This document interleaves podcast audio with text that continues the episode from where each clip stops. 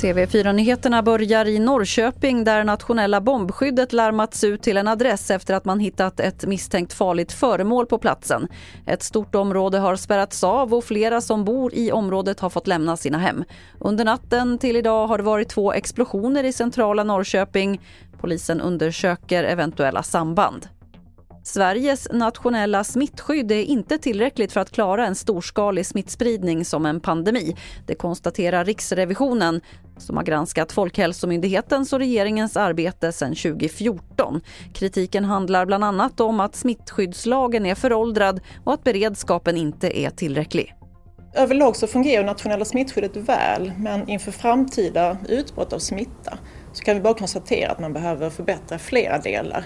Så på det viset är det ju allvarligt att det är ju individer som drabbas och på, man kan också säga att det här handlar om ja, liv och död ytterst. Det sa Ann-Kristin Jonreden på Riksrevisionen. Om man är sugen på att köpa lite känd Hollywood-memorabilia så kan man bege sig till Los Angeles i slutet av juni. Då har nämligen en stor rekvisitabutik auktion med föremål som bland annat Michael Keatons Batman-dräkt från 1989 och prinsessan Leias klänning. Totalt ska 1500 olika rekvisitaföremål auktioneras ut. Fler nyheter finns på tv4.se. Jag heter Lotta Wall.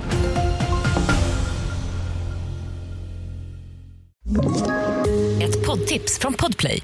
I podden Något Kaiko garanterar östgötarna Brutti och jag, Davva, dig en stor dos skratt.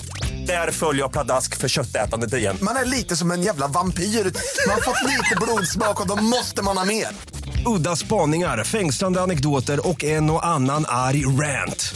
Jag måste ha mitt kaffe på morgonen för annars är jag ingen trevlig människa. Då är du ingen trevlig människa, punkt. Något Kaiko, hör du på Podplay. Därför arkadeinerna.